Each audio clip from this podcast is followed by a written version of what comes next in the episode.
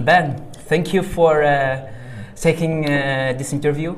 No problem. Thank you very much for having me. And sorry for the short announcement that we're going to do it uh, live. I mean, to be honest, 41 minutes before we're due to go live is plenty of time. That's fine. So I don't know how it will go. It's Mhm. a first time experiment for me as well. Yeah. And uh, I know you're a guy who's willing to push himself, uh, as probably most of the time I'll also try to do myself. And I thought that you'll be the, the person who's gonna fit this experiment together. Cool. I'm happy to be a guinea pig. Okay, awesome. um, okay, so first, for people who connect.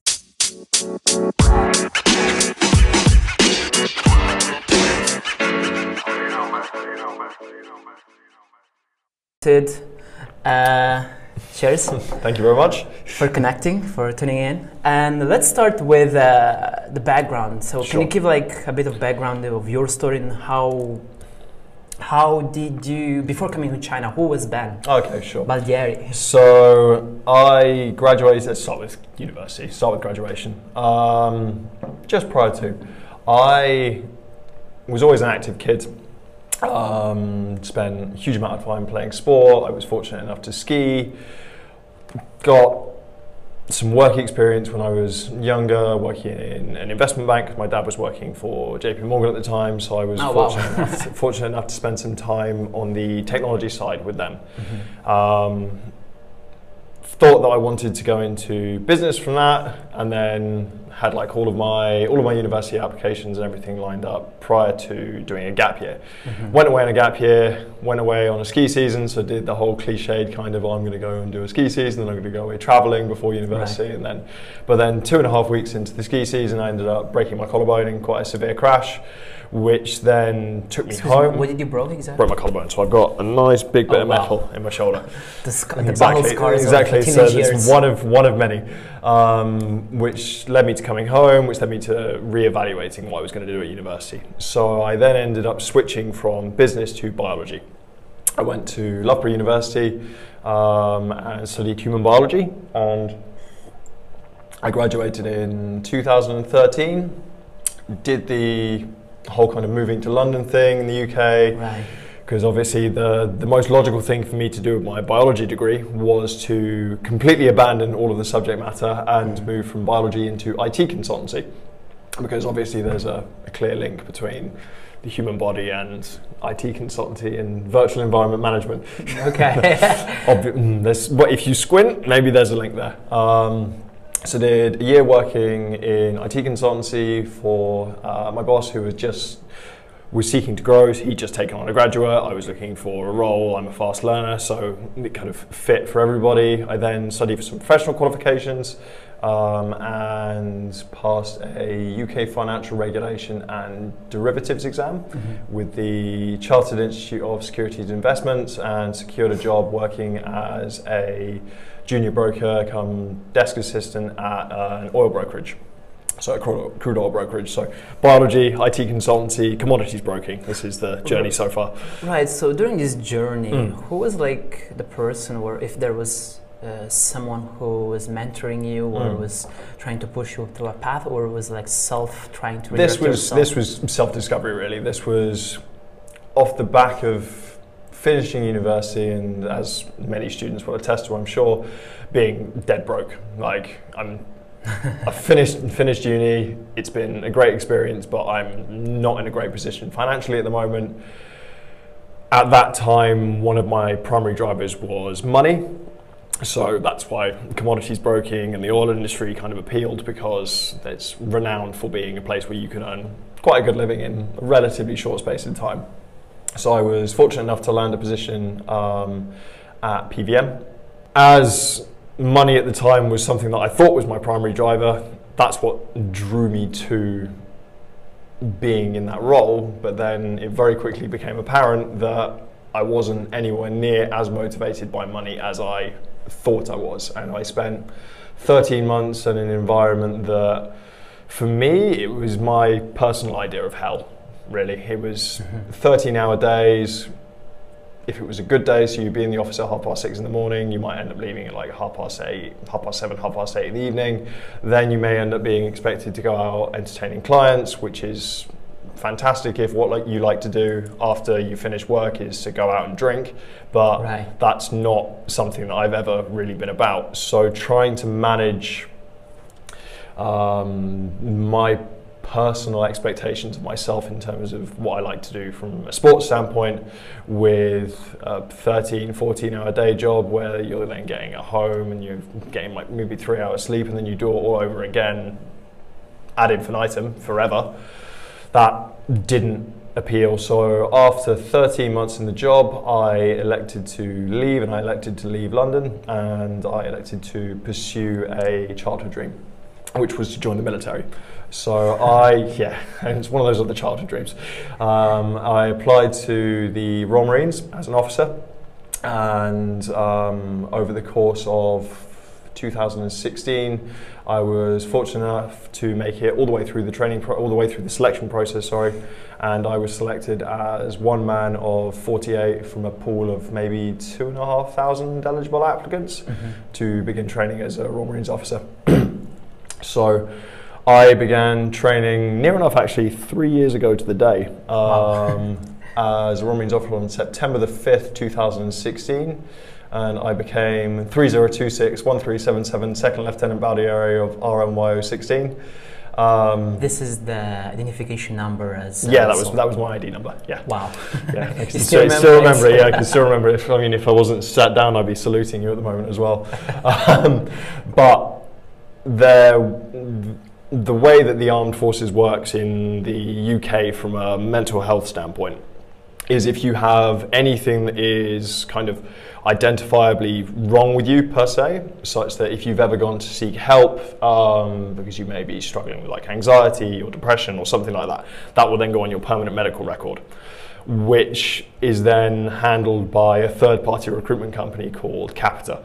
And if you have anything that may be seen as a mental deficiency, for lack of a better word, then that will be a black mark against you and you will not be able to apply. It's there are so many people applying for it. It's not worth taking the risk on someone who may or may not be mentally healthy in that environment. So I had over the course of living in London and then issues that I'd been dealing with since I was a young kid prior to, but never known how to articulate that I was struggling with. Um, I was dealing with some pretty severe depression, some pretty severe anxiety when I started training. Mm-hmm. And then all of a sudden you end up in an environment where the pressure is like, like up here up. somewhere. Exactly. Like, Mounting pressure. I'm hugely grateful for this experience, but as an experience, it was something that was so hard that it redefined what I think of as hard. Mm-hmm. So prior to the experience, you think, oh, that was really challenging, and then after the experience, it's like, yeah, it was kind of neither here nor there, it was because it was that difficult. And then I ended up picking up an injury, maybe eight weeks, nine weeks or so into training, where I'd torn something in my hip, and then my knee was giving me issues, and then that means that you end up dropping out of the training process with everybody else because it's moving at such a fast rate, trying to keep up from a from a physical standpoint and from an academic standpoint, because it's not just the physical side they're seeking to develop; they're seeking to develop your your leadership capabilities as well. Um, you fall further and further behind, and then this was coupled with the fact that I was struggling personally quite severely at the time too. Um, I ended up in a position where it's like, right, I'm I'm in a I'm I'm injured now. If I stay, is it going to get any worse? Which means that I will be potentially kicked out of the military 100%. percent Do I leave and go for a different branch? So do I transfer from the Marines to the Army or the Marines to the Navy? So as long as you get injured in one of those Mhm. uh, institutions, such as Mhm. uh, being a soldier Yeah. and uh, operating for the Mhm. government and so on, so a military institution, let's say. And as long as physically you're not able to perform Mhm. at your best and your highest, Mhm. either physically and uh, Mhm. mentally, Mhm. then you're discarded. It's not so much that you're discarded, it's just there are some injuries, if you have them, that end up being a risk that is too big to mitigate. So, for example, a big one is your cruciate ligaments in your knee. You can have your knees rebuilt. Like you can have cadaver ligaments, they can take ligaments out of like a corpse, literally a corpse, and then put them in your knee, and then they can rebuild them, or they can take bits of your hamstring out, and then it will be functional. But the issue is it won't be functional enough for the physical rigors of military deployment, for example. So you end up being too big a risk. Um, so if you do that in training, then that means you're barred from the from the from the services, from the forces. And I was worried, perhaps rightly or wrongly, about whether or not physically my body was going to be able to do with it. Coupled with the fact that I knew that I was struggling, and had I made it through training without injury, I was going to be responsible for the welfare of 30 plus guys initially. That would have been like my 1st mm-hmm. assignment would have been 30 people, and I have to look after them everything. So their training, their development, mentoring them, providing leadership where it's required, going on operations with them being deployed. When I wasn't able to potentially look after myself, and Have Can- you have you been deployed in? no, no. So I went out in basic. I was like 16 weeks into basic training. So Okay, you touched many uh, Mhm. points that Mhm. I'd like to come back afterwards, uh, later on in the Mhm. discussion. Uh, what what I want to go is from a spiritual perspective. What led you to leave London, uh, UK, and move here to China? Mhm. What was the So thing that pushed you to do this one of the one of my one of my biggest drivers has always been challenge of some sort. I like being told that I cannot do something because I view that as fuel. Like I like doing things that are objectively difficult to do. So first example, like transitioning from biology into IT consultancy. There is absolutely no link between the two there at all. But I like the challenge. I like putting myself in a situation where I have to learn. Mhm. Same thing for transitioning from IT into commodities. Commodities is a very high stress environment. Getting into that industry is also incredibly difficult. I managed to do that because, again, lots of people said that I wasn't able to do it. And like, okay, I'm going to find a way in. Same with the Marines. The Marines is revered as being one of the most difficult Right. Branches of the British military to get into, let alone getting in as an officer. I managed to do that as well. Having left the Marines and being in a position is like, well, I've done what I think of as like the hardest possible thing that I could do in the UK. What's next? China looks difficult. it looks like there's a pla- it looks like a place where there's a great deal of opportunity. How do you pick your challenges, if I may ask you? And I, how do you uh, pick like if you have like a dartboard and then you just kind of throw things at them in the dark, then it's, no, it's it's size of challenge and historically it's been ego as well. Like I like, I I have liked and to a certain extent I still do like I like pushing myself to do things that make me feel good about myself. Does that make sense? Mhm. Um, a feel of uh, Exact- reward yourself e- when exactly, you exactly, push yourself and exactly. win a challenge. Like, you have a perception of yourself in your head, and I like doing things. I like to try and do things that impress that perception of myself. Now, I'm not always successful, and I've struggled with failure in the past, but more recently, off the back of the experience with the Marines, um, I've become a lot more comfortable with failure kind of being a part of that process because I think like if you're not pushing yourself to an extent whereby you're impressing yourself with what you're achieving, then are you really pushing yourself as much as you could be? So, how, how do you cope with failure, and how much is that a prerequisite to success in these challenges that you had yourself? I think failure is an inevitable part of success. I think you cannot have one without the other because if you're if you're doing something or you're seeking to do something whereby there are rewards for succeeding in what you're doing, then rewards are never given to you. Rewards are something that have to be earned.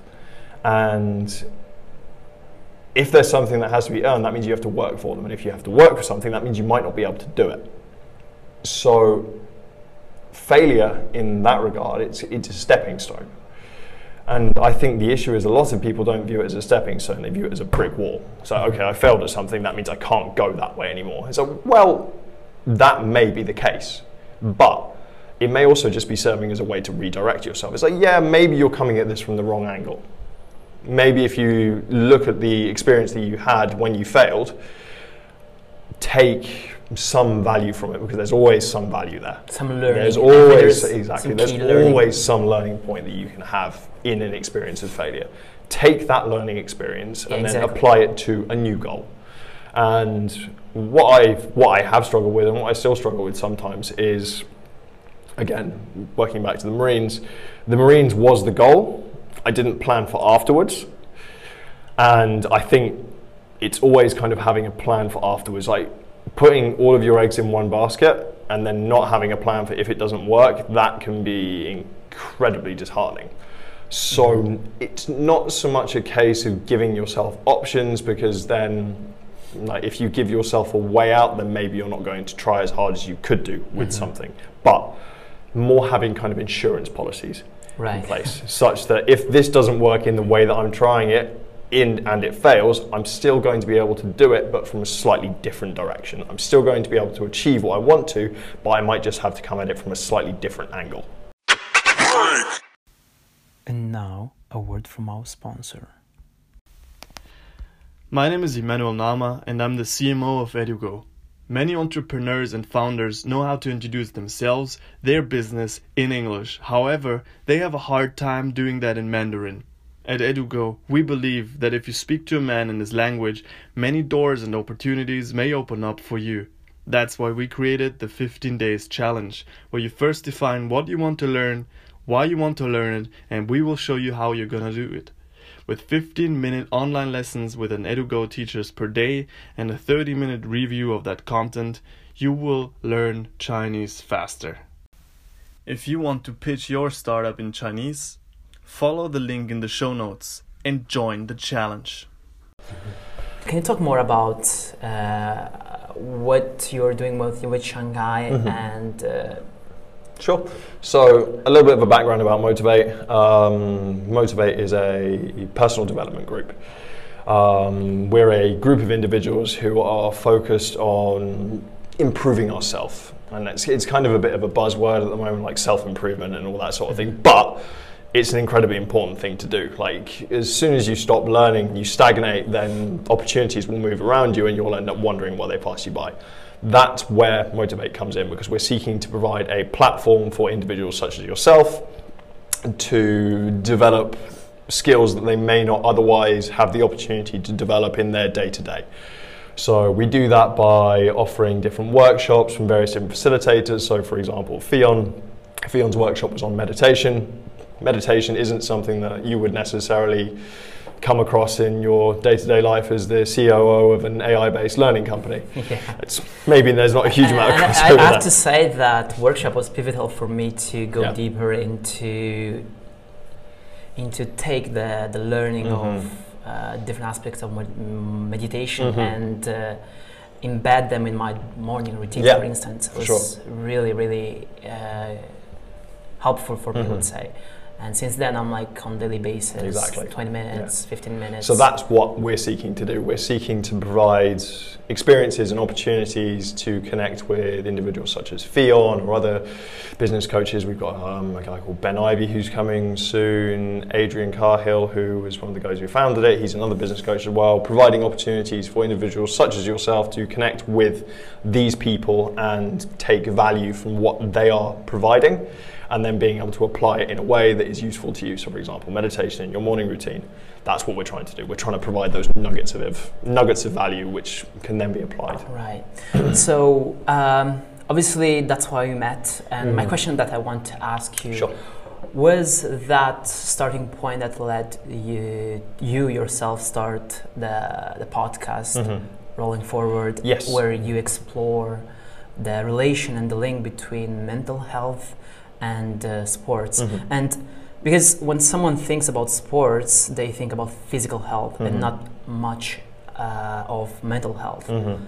And can you talk more yeah. about that link and sure. what you try to achieve so and what the learnings? I think part of the part of the impetus for starting that podcast came from motivate, from being in a position where as a facilitator, I'm able to have a real impact on individuals who come to these workshops, and I'm able to kind of, I'm able, as cliche as it sounds, I'm able to help them in a really useful way. But I am, I'm able to help them in a really useful way. And it was a case of, okay, I found that when I've struggled with my mental health, one of the best things I can do is talk about it. But one of the most difficult things to do with mental health is to talk about it. So, how can I most effectively provide the largest amount of value to the largest amount of people in this space. and mm-hmm. that is by broadening the dialogue. Because if you broaden the dialogue in regard to things like anxiety and depression and so on and so forth, then that helps remove some of the stigma. And if you can remove just a little bit of stigma for one person, and that removal of stigma helps them open up a little bit, which means that they may end up having a conversation with someone which could be transformative to them, may give them a different perspective on things, then that's obviously that's huge. So a podcast seemed one of the best ways to do that. But the name rolling forward that that came from um, a newfound obsession that I've developed over the course of this year being in Shanghai, and that is jujitsu. Um, jiu-jitsu is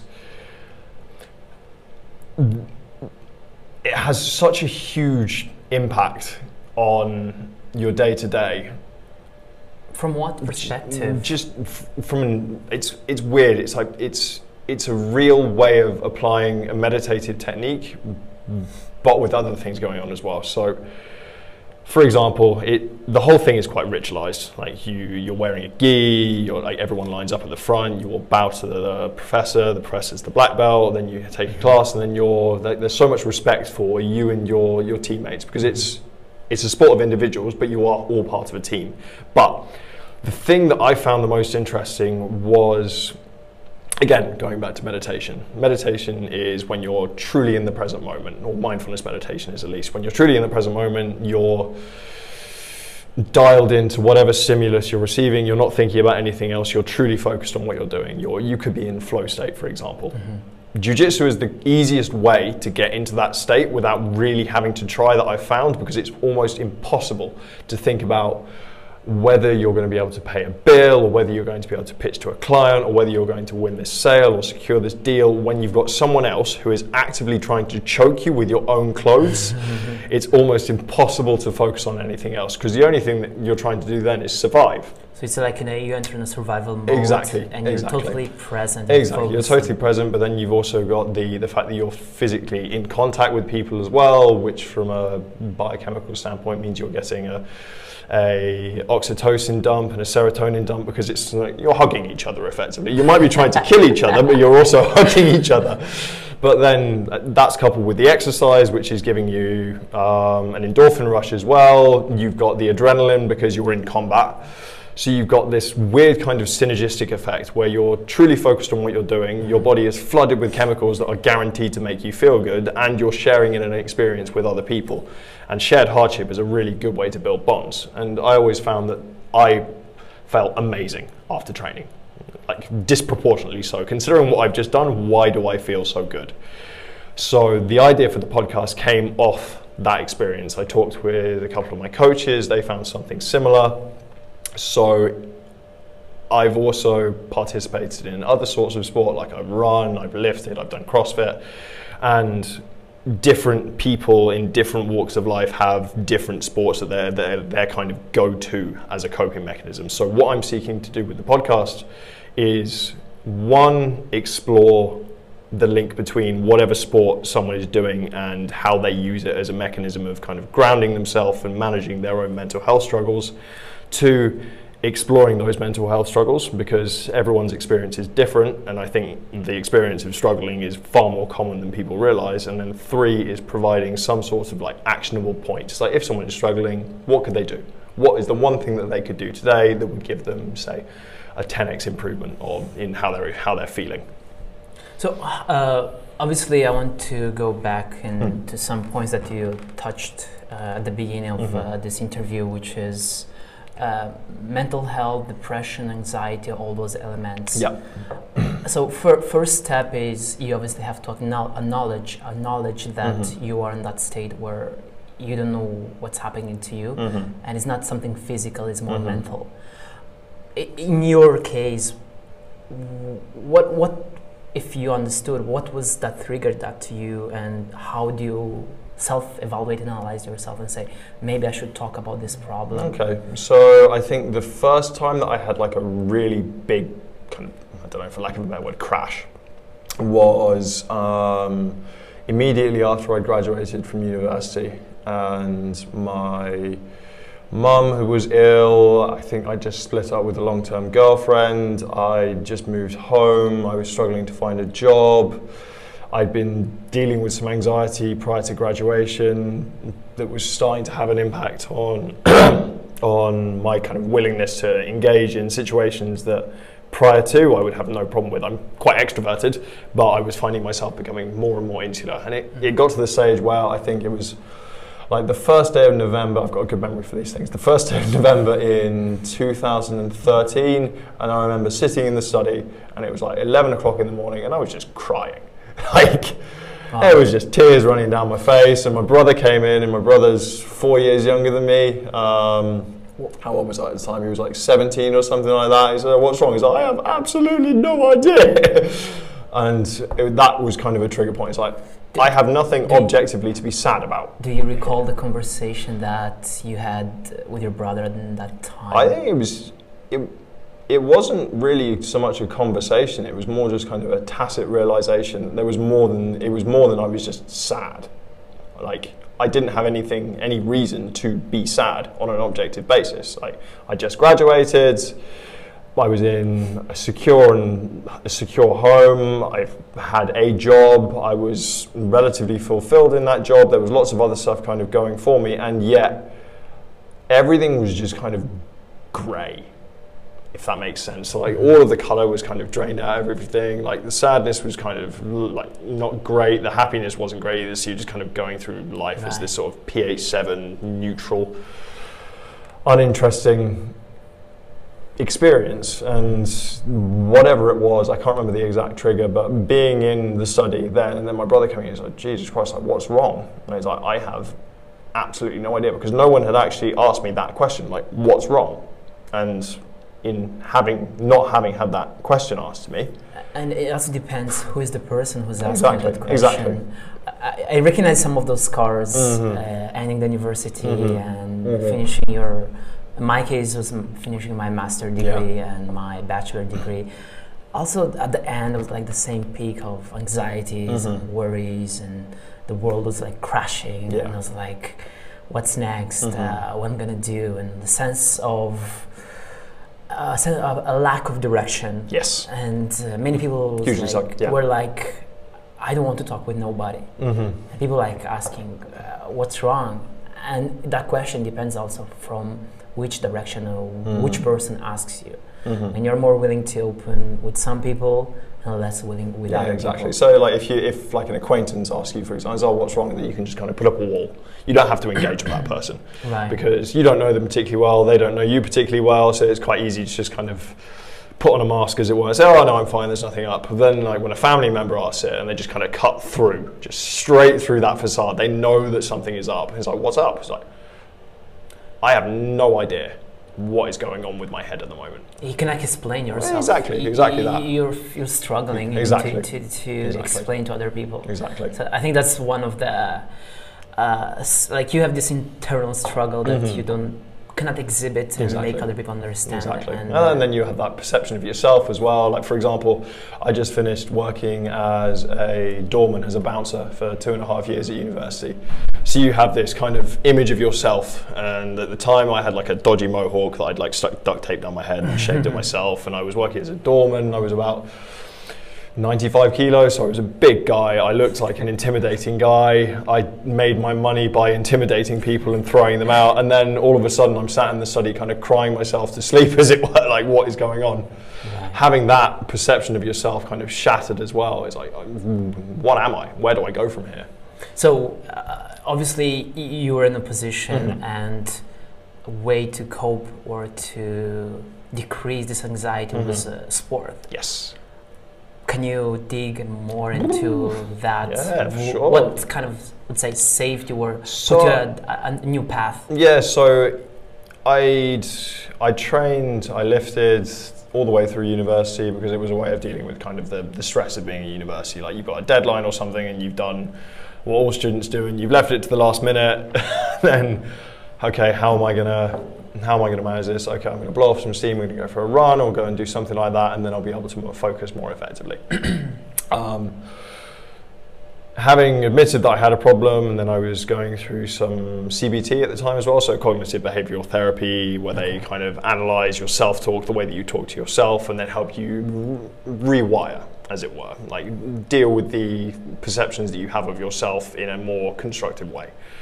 Um, sport was still kind of a linchpin, and because I found that it was a way of, again, it was a bit of a hack in terms of if I'm feeling particularly bad, if you go for a run, you go for like a hard run, go and run some hills or go and do some sprints or something like that.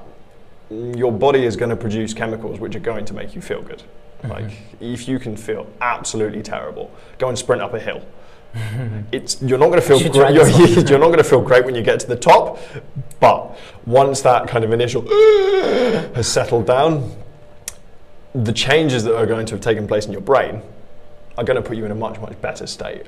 Like going for a run in the morning when you when you're suffering from anxiety, or going for a run in the evening if you like if you find that your mind is racing, or just going for a run, like whatever. I, it doesn't have to be running. It could be lifting. It be, could be CrossFit. It could be cycling. It could be whatever. But putting yourself in a physically demanding state is a way of kind of hitting hard reset button. So whatever mental spiral you find yourself in, doing some sort of exercise, at least for me, will kick me out of that state. Is it more like outdoor or is it of- Outdoor, indoor, whatever. Whatever. Just put yourself in a position where you are physically challenged, get your heart rate up, and then you will feel better afterwards.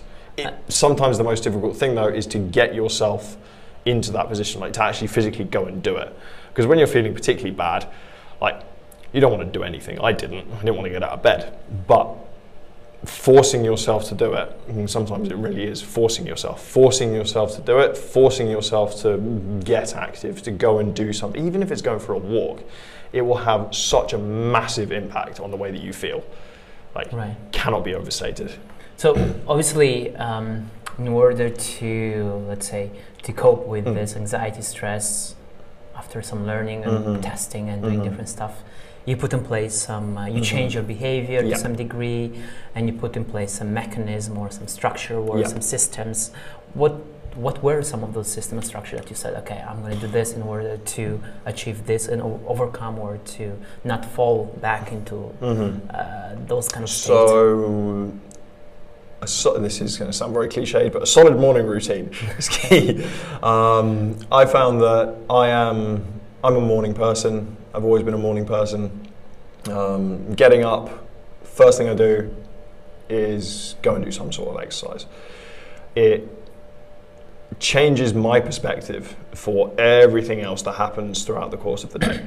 So if you get up and you go for a run, you go to the gym or something, you have like a good workout, and then the rest of your day is absolutely terrible, you can finish the day with a win. Because well, it was a terrible day, but I had a good workout this morning, or I went for a run, or I did something like that, which is a win for you. You can start your day with a win.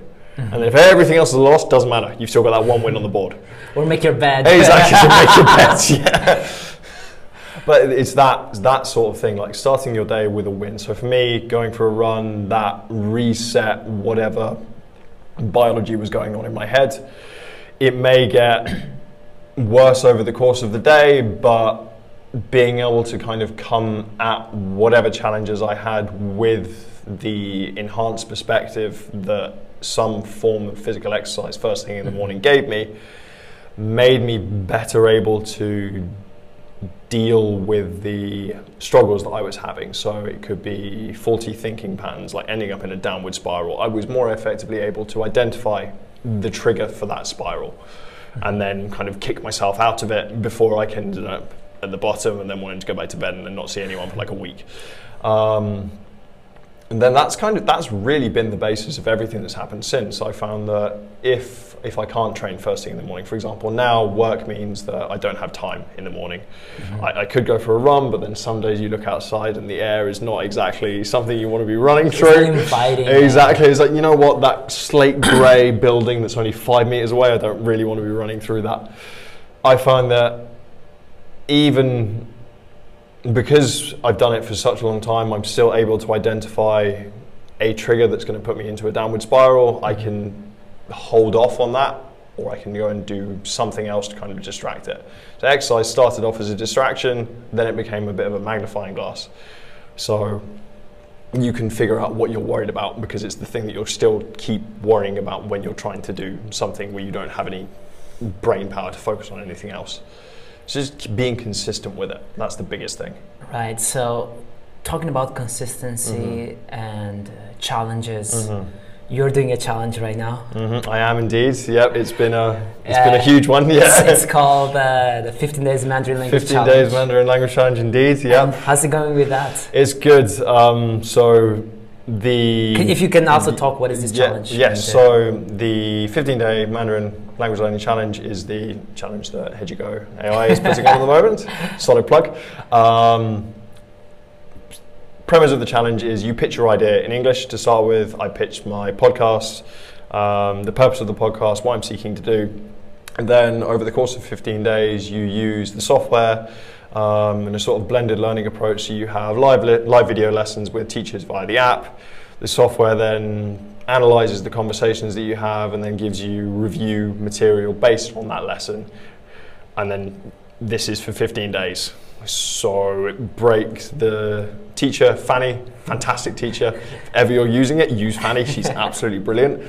Um, translated my speech into Chinese, um, took me through it in the first lesson. Then we've just been kind of working on the grammar points and learning the, the finer points of that speech over the course of these 12 days. I think I've got two days left. I'm going to be pitching on the 10th. Yeah, so you still have some By the end, days. I've still got a few days left. I've Can you like pitch if I had to ask you? I, you I think I could probably get like three quarters of the way through, and then the last couple of sentences, like, Okay, so we'll wait a few days. yeah. we're nearly there. We're nearly there. We're nearly there. We'll wait for the deadline. I'm not far off. So going back to uh, to why um, lately I'm struggling to I'm not struggling but uh, crystal clear or Mhm. articulating my why, Mhm. And it's difficult. It's Mhm. difficult to do what's your why. So I want to ask, what's your why? That's a fantastic question because I'm doing exactly the same thing as you at the moment. Like, I think so much focus is put on making sure that you have a purpose for what you're doing. And I agree, it is important to do what you do with purpose, but I don't think having a clearly defined purpose should be a barrier to doing something. Now, that kind of that could lead to kind of paralysis. It is like, well, this is a fantastic opportunity, but I don't know if this is what I want to be doing. I don't know if this is my purpose, so I'm going to pass up on that opportunity. Um, funnily enough, I just read a book called um, "So Good They Can't Ignore You" by Cal Newport. I've heard this Brilliant, book. brilliant. Um, basically, it's a manifesto for why follow your passion is the worst possible career advice you could ever give someone. Why is Um, that? Well, passion is kind of fleeting. How do you develop passion for something? Do you, like, for example, let's say you ask a college graduate what are they passionate about? Right. It's going to be like basketball or sport or music or something like that. Cool. Are you going to be able to make a career out of any of those things? Maybe if you're like an amazing sportsman or you're an incredible musician or something like that. But realistically, it's probably not going to happen. Passion is something that he says develops as you get good at something. So the more you do something, the better you get at it, the more passionate that you get at it, get about it. So, wh- what's the alternative if it's not passion and purpose? I What's think I think purpose and passion become clear over time. I think the issue Right. is people try and identify their passion and their purpose before they have the career capital and before they have an idea enough of an idea about what makes them tick. Right. So you try and define something before you have anything with which you can define it. Does that make sense? Is that a mental twist? so let's say, let's say you want to become an entrepreneur because you're passionate about entrepreneurship, but you have absolutely zero entrepreneurship experience. You've Right. never been exposed to a business environment. How do you know that you're going to be passionate about it? What if you enter this industry and you find that you're not passionate about it? You absolutely hate it. Mm-hmm. Then what do you do? Work you feel yourself trapped. Exactly, you feel trapped. You, you kind of made this, you have this idea of yourself, again, this preconceived idea of yourself. It's like, this is what I am. But then you put yourself in a situation where you're exposed to yourself, mm-hmm. that what you thought you were isn't actually who you are. Like, finding passion over time, I think, is something that's more effective and definitely more sustainable in the long run because the more you do something, the more passionate about it you get. So it's more about testing things and Doing whatever you're doing to the best of your abilities. Right. So I think if, if you're presented with an opportunity, um, any opportunity, and you like the look of the opportunity, yeah, do it. If it doesn't fit with where you think you want to go, then don't worry about where you think you want to go because doing this opportunity may change that direction. Um, for example, motivate for me personal development is something that I was interested in, but it's like personal development sometimes it can be like a bit woo. There's some interesting characters in the personal development sphere where you've got things that may or may not be effective or maybe just lining someone's pockets. How do you cut through that noise? Evaluate. Evaluate things. Don't buy the sales patter. Mm-hmm. Like if someone is selling you something that's good, too good to be true, probably is.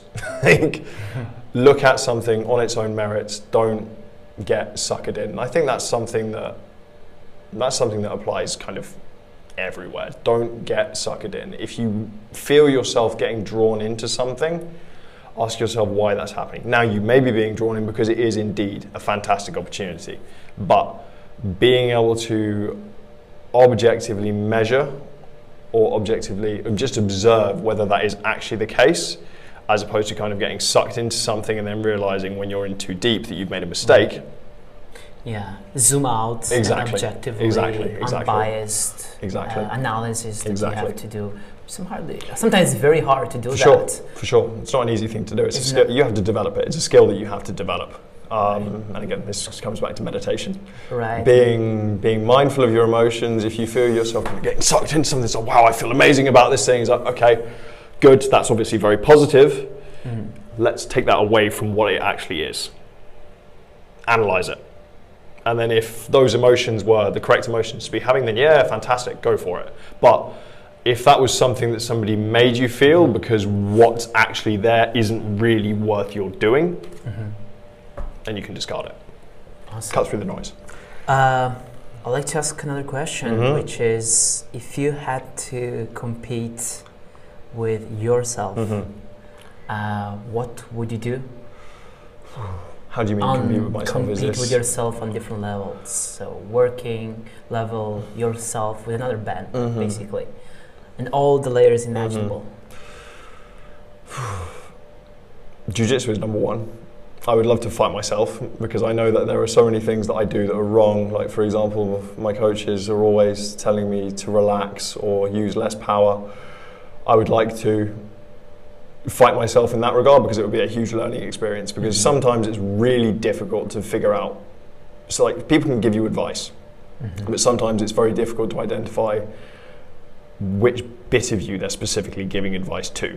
So, pitting yourself against yourself with that advice in mind, for example, use less power, relax, and then you be able to kind of experience what it is that you're doing wrong firsthand.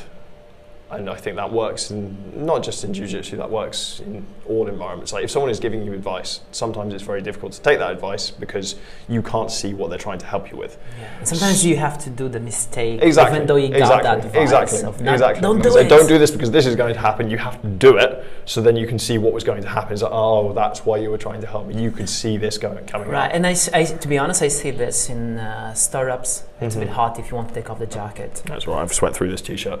I'm too late. We're committed. right. So uh, yeah, uh, as I was saying, I see a lot of good advices Yep. given to startups, and there's a lot of content that you can Mhm. learn. But still, it's so difficult to grasp that learning that other people had Mhm. and in, ingrain in yourself Yeah. and try to apply it. It's so difficult. Oh, for sure. and and you have to still do that mistake Yeah. and then like damn it i knew it but i still had to do that Yeah. mistake to learn Mhm. and not do it again Yeah. So I think it's, this kind of spins back to an experience that I had with mental health. For example, um, I struggled and then I put myself in a position where I was able to do things which meant that I got better, or better, I was more able to effectively manage it. My brother then had um, an episode where he was really struggling himself. And you have all of this experience about something. So for me, it was dealing with my depression, dealing with anxiety. And then you can see someone going through exactly the same thing as you in a very, very similar way, similar experience. But the issue is all of your tools you've used to develop, you've developed through your experience are, let's say, they're a flathead screwdriver. So it's just, mm-hmm. just a flathead. Mm-hmm. they will work in the same way. They will work for this other individual. But this other individual, their tool set is a Phillips. So a Phillips is like a crosshead Right. screwdriver. So they do the same thing, they just don't fit. So you can have you could give someone all of the best advice in the world, and that advice may be absolutely fantastic for you, and you know that it would work if you were in their situation. But you're not in their situation; they're in their situation, and sometimes it really does have to be a case of this individual has to learn how to do it themselves. Instead of me telling them how to do it, I can tell them how I did it. Now, sometimes it's very difficult to listen to someone who's saying, oh, well, this is how I did it, because it can be seen as, again, a challenge to the ego. As well, this person did it this way and it didn't work for them. I'm fine. I'm going to make it work. Giving you, giving them the benefit of your experience. So for me, with my brother in depression, um, or you and your experience with startups and people giving advice and either taking it and not taking it and succeeding or failing as a result. Being able to give advice in a way whereby I'm offering this to you. If you take it or not, that's fine.